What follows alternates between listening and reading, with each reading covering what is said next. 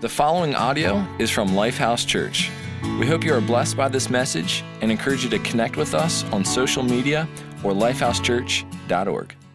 Christmas 2019 is in the books. Last Christmas of the decade. I hope that you had a Merry Christmas. It was an especially good Christmas for me because it was my first Christmas being married. Come on, you can get excited. I got excited about that. I got to tell you, one of the most uh, interesting surprises for me about being married uh, at Christmas is that you really have to bring your A game when it comes to hiding your presents. No longer can it just be whimsical. No, you've got to have a strategy, a game plan in order to pull off that surprise. And we had a great Christmas. I trust that you did as well. But now we are on the other side of Christmas. All the presents are opened. Your fridge is full of leftovers. Your house that was once clean, then destroyed, is now put back together. And your kids, your kids have already forgotten the gifts that you bought them and they're already telling you what they want next. Can you relate? If you're at our Lyersburg campus, online, classic, at Chambersburg, here at Wilson, can you relate?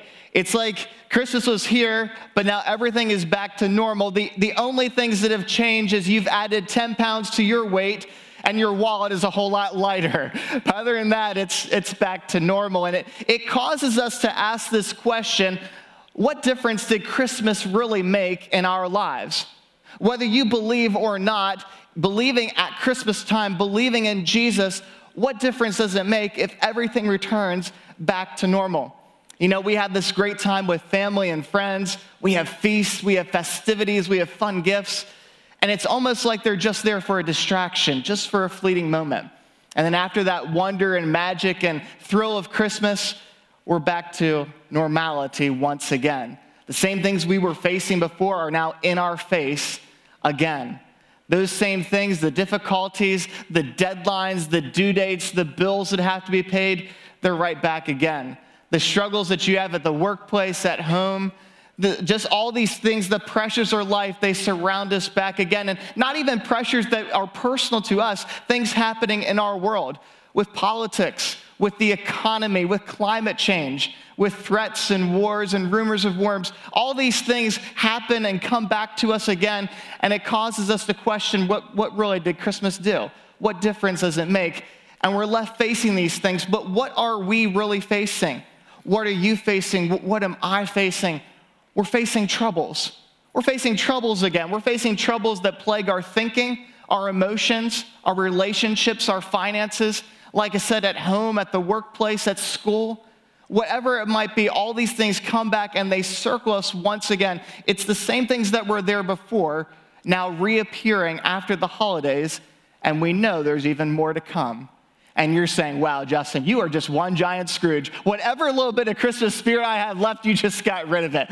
And unfortunately, that, I don't mean to be uh, that kind of bearer of bad news, but if you're realistic and honest with yourself, you might have already experienced this. Back to normality, back to these troubles that seem to surround us. You know, what's interesting is, is that in our life today, facing troubles is nothing new. This has been happening to humans for years upon years, and we even see this 2,000 years ago in Bible times with Jesus. And I want to take you back to an account in the book of John where we see this actually played out with Jesus and his closest followers called disciples. So let me say, set the stage a little bit. We're looking at the Gospel of John. John is an eyewitness account of the life of Jesus. He was one of Jesus' closest friends and followers. And he records in his account how the very last time that Jesus gathers together with his friends and followers is over a meal. And while they're sharing this meal together, Jesus tells three important things that are about to happen. He first says that a friend is going to betray him. He also says that Peter, one of his close friends, is going to deny him multiple times. And then he says, like he has said before, that he is going to die. But his disciples, realizing that this hour is drawing near, they feel this. They sense the trouble. And as Jesus looks at his friends, he can see it on their face. He can see the trouble on their face. Maybe you've seen this on someone else's face before when they've received discouraging news maybe that diagnosis or realizing that they've lost their job or whatever it might be. You've seen this on people's faces before, and maybe you've even seen it on your own face at one point in your life in the mirror with the troubles that you face. Now, when Jesus sees the trouble in their hearts, it troubles him, so he addresses it. And this is what he says in John chapter 14, verse 1, seeing the trouble that they're going through with the words he shared. He says this Let not your hearts be troubled, believe in God, believe also in me. And so, what Jesus is saying here is, I see that you're troubled, but you don't have to be. Believe in God, you can believe also in me. It's interesting that the word choice here for believe really has the idea of trust with it, but trust in a very unique way. A lot of times we say we put our trust in something. The idea of this is like trust is tangible, like it's an object that you have in your hands. And what Jesus is saying is, take that trust and put it into someone put it into me, put it into God. What he's really saying is, I know you don't understand what's about to take place. Jesus knows what's coming. It's dark, it's demonic, it's, it's horrible, it's evil. But Jesus also knows that regardless whether they understand it or not, that God's hand is in the midst of it, that He is working in and through this situation. So, what He's saying to them is even though you can't understand, even though you can't see, trust me, trust God. The same is true in our lives. We face a variety of troubles, situations, circumstances, overwhelming things that we don't know how to address. And God says, I'm still working in the background. You can trust me. You see, what Jesus was doing in this passage was he was getting them to change their perspective. It's a perspective shift. He was getting them off of what was going on in front of them and onto something else.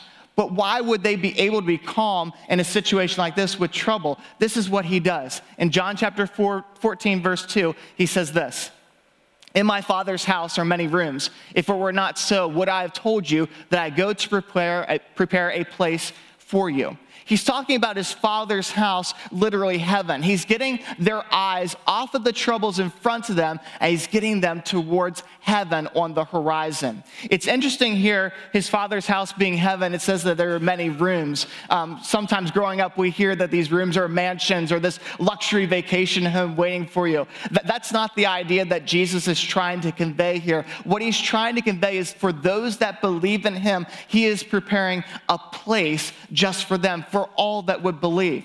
He's trying to get the disciples again to shift their perspective off of the present to what will come to pass in the future. And that same truth is the same truth for us today that we can take away. And it's simply this is that our troubles fade when we see beyond today.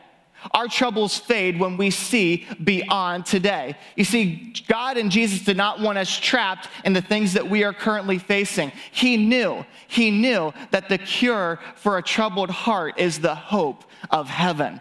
That's why he gets this perspective change to his disciples to see beyond what they're presently going through, for us to see beyond what we are presently going through. But you might say, You don't understand. You don't understand the specific troubles that are surrounding me. They are great, they are overwhelming. I don't know what to do about them. You know what? I don't know what those troubles are, but God does. And God is at work through them. But the core thing that is causing all these troubles to happen is a terrible problem at, in the root of our lives, something that we call sin. Sin is simply anything we think, say, or do that does not please God. And we all have a natural desire, a natural tendency to do sin, to do things our own way. The trouble is when we do things our own way, it puts us against heaven. It puts us against God. In fact, it turns us towards an eternal destruction full of damnation and a place called hell. Yes, there is a real heaven and there is a real hell. And because of our sin, we are eternally separated from God. You might say, well, if God loves us so much, then why can't we just be in heaven with him? Heaven is a place of perfection. It's a place of paradise where God is holy and he reigns there. Because it is holy and perfect, our imperfection cannot be allowed in heaven. God also says that there is a severe punishment for the sin that we do, and that is death, eternal death. And that is why we ultimately have a default destination of going to hell. But God loved us so very, very much that He didn't want us to stay on that default destination. He wanted to get involved. He loved us so very, very much that He provided the solution through His one and only Son, Jesus Christ. Jesus Christ came to earth, we just celebrated at Christmas, was born of Mary, and grew up. But what was interesting is as he grew up, he did something that no one else has ever done. He lived perfectly. Now, this is important because later on, as Jesus got older, he was about to take the punishment for your sin and my sin on himself by dying in our place.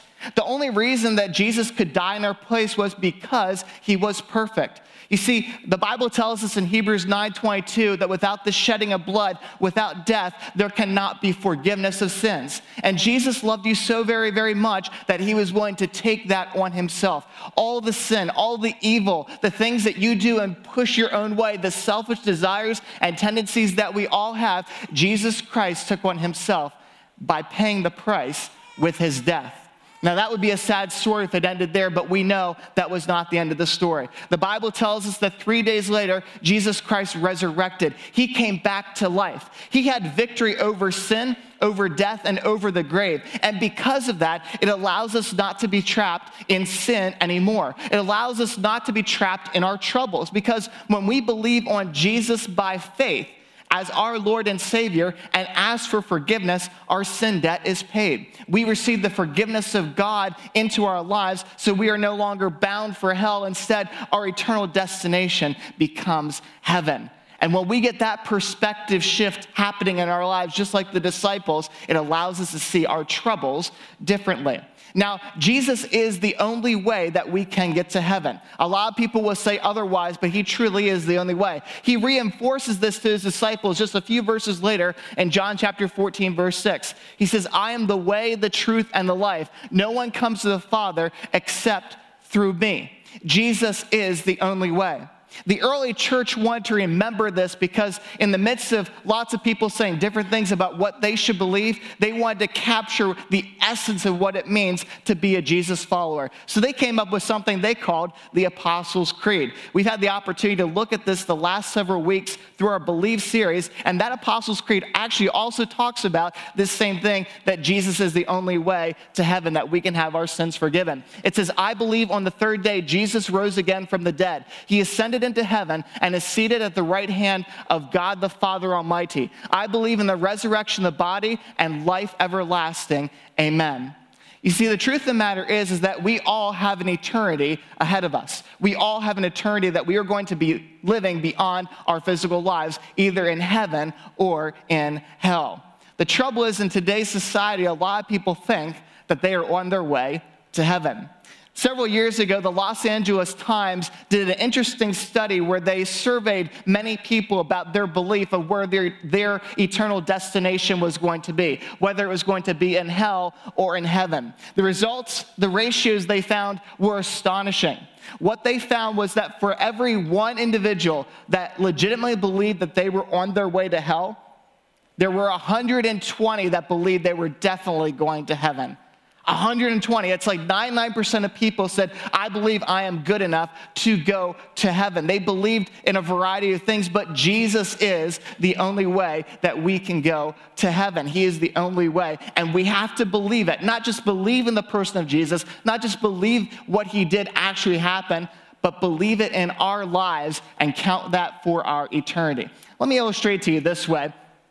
I have in my wallet here a Sam's Club card. Now, to our online campus, you will notice that I have blocked out the numbers because I really don't want my identity stolen in 2020. But today I have with me here this Sam's Club card, and I'm telling you it's a Sam's Club card. You can look at it, you can kind of see it's a Sam's Club card. And what does the Sam's Club card do? It gets you access into Sam's Club so that you can go in and enjoy all those wonderful discounts. You can stock your pantry full of all that sugary goodness, and you can enjoy life better. However, if you don't have this Sam's Club card, it doesn't necessarily work. I can hold this card up to you today and I can say, it's a Sam's Club card. And you can believe it. You can believe that there was a cost that was paid for this card to work. But if you just believe it and don't have this card in your possession, it's not going to work for you. It might look like it. You might show up at Sam's Club, you can grab the cart, you can fill it all full of things, and you can even show up to the register and you can say that I believe there's a card that actually works, that has been paid for, that will allow me to be here. But if you don't have it, it's not going to work out. You're not going to be able to do that. However, the whole situation changes if I were to give you this card, if you were able to receive it. Because then you would say, I don't just believe the card exists, I believe that the card is going to work for me myself. I am counting on it so that when I get to the register, they're actually going to let me take home all this wonderful discounted goodness. That's the difference in our belief. We can't just believe that Jesus Christ existed. We can't just believe that he died and came back to life. We can't even just believe that by doing that, it provides forgiveness of sins. We have to accept it for ourselves. It's very critical and important that we understand this because your eternal destiny depends on it. We have to believe in Jesus Christ personally. Now, all this good news is great and wonderful, but how does this actually help us with the troubles that we face in life? Simply put I think we can summarize in this Our troubles fade when we see Jesus' final victory. Our troubles fade when we see Jesus' final victory. You see, when Jesus Christ died and came back to life, and when we believe on him by faith, the Bible tells us that we are no longer alone, that his spirit comes and lives within our spirit. The champion, the victor, comes and lives inside of us that means that we are no longer alone. That means that the troubles you face are only temporary and that God is going to be with you every step of the way. And notice we said that our troubles fade, not that they fade away, they just fade. It's that perspective shift that's happening in our lives where we see beyond today. We see beyond the troubles and realize that God is with us every step of the way, that we are no longer alone. This means ultimately that we are on the winning side. That no matter what you face, because of what Jesus Christ did by your faith in Him, you are on the winning side. He's going to get you through everything. It's only temporary considering what is on the horizon, that heaven is waiting there. So, what does this mean for us? It means that we can calm down. It means that the troubles in front of us, although they might seem great, they're not huge compared to our God. But see, in our lives, a lot of times, we want to still get involved with them. We feel like it's up to us, and we get this perspective shift wrong. So, how can we actually remain calm in the midst of those troubles surrounding us? Well, Jesus goes on and says this in John chapter 14, verse 3. He says, And if I go and prepare a place for you, I will come again and take you to myself, that where I am, you may be also, and you know the way to where I am going. Jesus here is telling two very important promises to his disciples. The first is this that he is going to prepare a place for them in heaven. Now, again, Jesus is not in the construction business. This is not your vacation home that he is building, the mansion. It's not that. He's preparing a space, a place for all those who would believe in him. That's the first promise is he's making preparations. The second promise is that he is going to return. That what we are experiencing right now is only temporary. Jesus is going to come back and receive the people that believe in him to himself so they can go and live with him forever and ever in heaven. That means that we can calm down. That means that we can walk under the guidance and leading of the Holy Spirit, the comfort that lives inside of us, knowing that we are not alone, that Jesus is in control, and He will lead us and guide us through whatever we face in front of us. In short, we need to live with a different perspective, just like what Jesus was trying to convey to, to, his disciples. We need to have that perspective shift. So, for us today, simply put, we need to see heaven prepared for you. See heaven prepared for you. It needs to have that perspective shift happen in your lives. But to see heaven prepared for you, that depends greatly on what you believe about heaven. If I may, I would like to read you a couple of things that the Bible tells us about heaven. And if we were to look at all the scripture and all the verses, it would take a lot of time. In fact, I want to give you some homework in your notes today. If you can write down this Revelation 21 and the beginning of chapter 22, check that out in your free time. You'll get an excellent description of what heaven looks like. But as a brief recap, let me tell you these couple things. We believe heaven is a real place where God and Jesus are. We believe it is accessible only to those who believe in Jesus Christ by faith. It is full of God's glory. The Bible tells us that God's glory actually lights up the place. It is a place full of rewards that we have earned here on earth. It's paradise where we get to live a personal, personal relationship with God. It's protected from evil, from sin, from abuse, from rejection, from darkness, and from night. It is immeasurably and indescribably beautiful. It is ultimate perfection and peace. There are no tears, no pain, no sickness, no death, no hunger, no thirst. It is an incredible place of paradise that Jesus is preparing for you. The most important thing on that list, it's the place that where Jesus and God are. That means that when we see heaven prepared for us, we're not just seeing heaven as a place, we're seeing Jesus there waiting for us. So if we have such a glorious thing awaiting for us, the question then becomes is it worthwhile to live our lives differently? Considering that the eternal reward of heaven is waiting, is it worth us to live a life sacrificially, obediently, in devotion and service to God? And I believe the answer is yes, it absolutely is, considering what is waiting for us. So, why don't we do that? Why don't we live in such a way, seeing heaven on the horizon? Simply put, this is the problem. We have a perspective problem just like the disciples had. We are not seeing clearly because we get so caught up with what is facing us and what is in front of us. I think a unique way that I can explain this to you is by taking you inside an airplane. So I'm going to take you inside a cockpit today. This is actually an airplane I used to fly several years ago. I love aviation, I love flying, and uh, it, it's such an incredible experience. You can see this is actually the vantage point that you would have sitting in the captain's seat as the pilot in command. And you can see there's a lot of things going on down here in the panel. And if you kind of look, this is your perspective. The panel is almost up in your face, it's much higher than what you would see inside your vehicle and it's filled with dials and gauges and readouts and all these things. You're always seeing a piece of it here, but if you saw the whole picture, it's over 30 gauges, not to mention lots of buttons and switches. There's a lot going on. What's interesting is, is that when a new pilot begins to learn how to fly, this becomes overwhelming. There is so much going on here, so much, in fact, that they forget to look outside.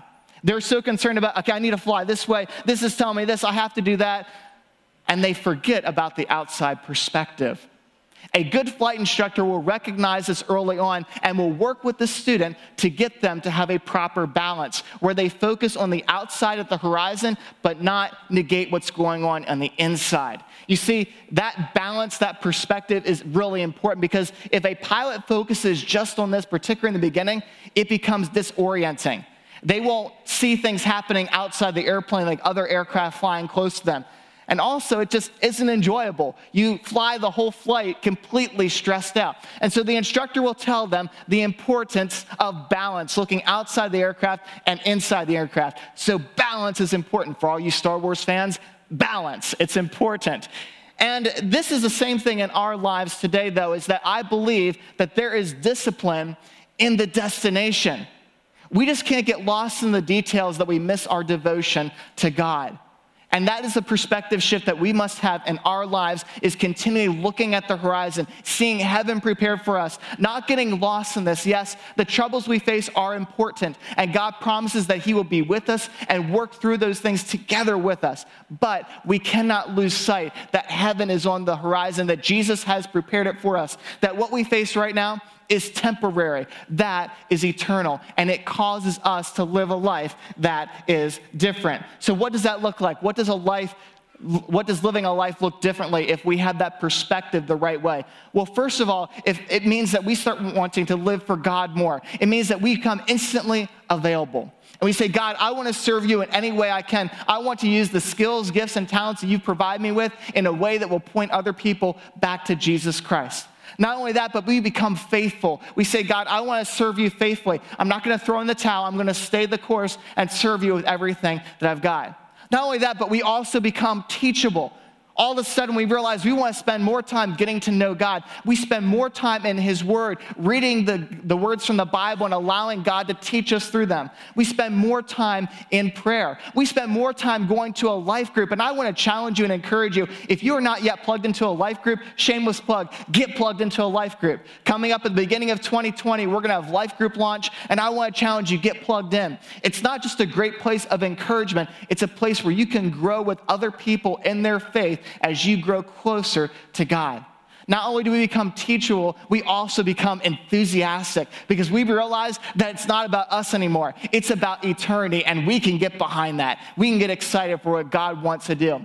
Not only that, but we also become responsive. When God calls us and tells us to do something, we obey. We say, We're gonna follow after you because we know that what you have in store is greater than what we can come up with ourselves. But the beauty of all this is as we live a life where we see heaven prepared for us, we have our focus fixated on eternity, we have to also remember that it's not just for us, it's for everyone else. We cannot be content with who we are, with gathered with this amount. We want to reach out and tell other people that their eternal destination can be heaven, that they can have their sins forgiven. This is outlined in the book of Second Peter, where it says, The Lord is not slow to fulfill his promise, not wishing that any should perish, but that all should reach repentance, that all should reach repentance. It is God's desire that every single person accept Jesus Christ as their Lord and Savior and not have an eternity in suffering in hell, but rather in paradise in heaven. For you and I, what that means is we need to see heaven prepared for others. We need to see heaven prepared for others. That means that no longer we are thinking about the things for ourselves. We are actively looking at the situations, the circles, the people that surround us, and we say, What are the ways that I can point people back to Jesus Christ? This is the sobering thought that the only heaven that some people may ever see is the habits in your life. We need to live our life in a way that shows that there is life change that has happened within us and that li- that life change is available for others as well. So let me challenge you and ask you this Are you doing that? Are you taking opportunity to tell other people about Jesus Christ because their eternity depends on it? It might depend on your words alone. They might not hear it from any other person. Are you intentionally seeking out friendships with people that don't know Jesus so that you have an opportunity to tell them about Jesus, to tell them the good news of the gospel of Jesus Christ? Are we being very intentional with this because we realize that heaven is not just for us, it's for others as well? We need to have this perspective correct in our lives, in our hearts, and in our minds. And maybe today that's where you're at. Maybe today you're realizing that your perspective maybe has gotten a little bit askew. Maybe it's been the troubles that's facing you in front of your life, and you, as a Jesus follower, know that your focus shouldn't be here. It should be fixated on Jesus, it should be focused on heaven. Maybe today, what you need to do is get that focus readjusted and realigned back to the things of God, back to the things of heaven. That might be simply just having some time alone with God and saying, God, no matter what comes, no matter what I'm facing, I am going to trust in you. I am going to put in my trust with you. I'm going to believe in God. I'm going to believe in Jesus. I'm going to believe that your hand is working in the background, and I'm going to trust you through all of it. Help me have that perspective shift, that change where I see heaven prepared for me and I see heaven prepared for others. For others of us today, maybe you're sitting here realizing that you have never truly believed. Maybe you've realized that I have understood the person of Jesus Christ. I might even believe what they say is true about him, but I've never made that decision in my life where I've accepted his forgiveness for me. Can I challenge you? Would you make that decision today?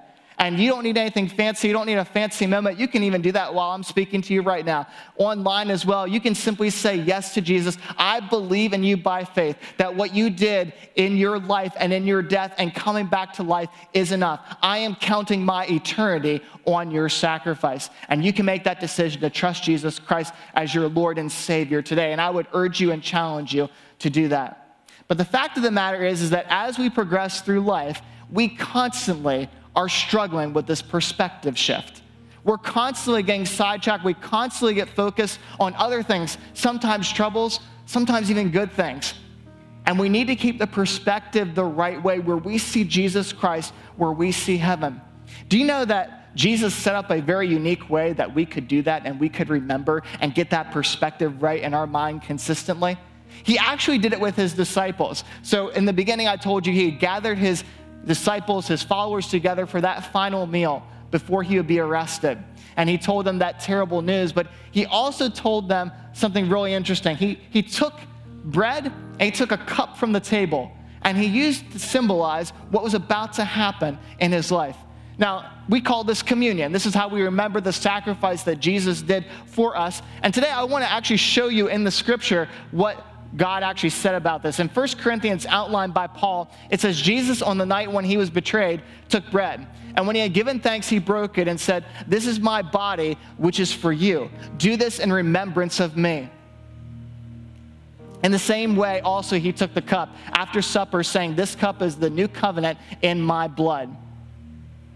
Do this as often as you drink it in remembrance of me. For as often as you eat this bread and drink the cup, you proclaim the Lord's death until he comes.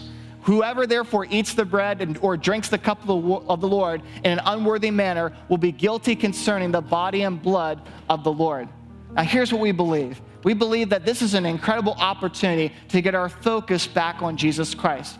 We remember through these symbols, through the blood that's represented by the cup, and through the body represented by the bread, the sacrifice that Jesus Christ did for everyone. They did for you and I. This is the greatest way that we can remember the sacrifice and get our hearts realigned with God. Now, here at Lifehouse, we believe that you don't have to be a member of Lifehouse Church to participate in communion. What we do ask, though, is that you are a member of the church, meaning at some point in your life, even today, you've said yes to Jesus. You believed on him by faith. So, right now, I'm going to ask at all of our campuses for our hospitality teams to come forward. Right now, they're going to go ahead and pass out to you the elements of communion. You'll get a cup, and in the lid, you'll find a wafer of bread. I want you to hang on to that for just a moment, and a little bit, we'll take that together. But it's interesting here that we are given some very important instructions of how we are to celebrate communion together. We see this outlined further on in 1 Corinthians where it says this Let a person examine himself then, and so eat of the bread and drink of the cup. For anyone who eats and drinks without discerning the body eats and drinks judgment on himself. It's interesting to us today to realize that this is somber and this is sober. We have to be careful how we approach this. The Bible tells us that we need to examine our hearts, that there's any sin, any evil, anything that's separating us from God today, that we need to get that corrected before we take communion together. If we don't, the Bible says there are severe consequences. And so we don't want that to happen today. We want to approach God with clean hands and a pure heart. So, we're going to provide an opportunity for you to do that right now. In a few moments, the band will begin to play, they'll begin to sing. And I want to just encourage you to stay seated. You don't necessarily need to sing with them. I'd rather you have a conversation with God. I'd rather you have Him just look inside of you and you look with Him and say, Is there anything in my life that's separating me from God? What do I need to confess before God today? What do I need to ask for forgiveness? How can I realign my heart back to His? So we're going to take this time to reflect, and then later on in the song, our campus pastor will come up. We'll take communion together, but take this time to reflect, to confess, and to realize once again Jesus Christ, our living hope. Thank you for listening to audio from Lifehouse Church. We believe that through Christ, life change happens here. So we invite you to connect with us further by visiting lifehousechurch.org.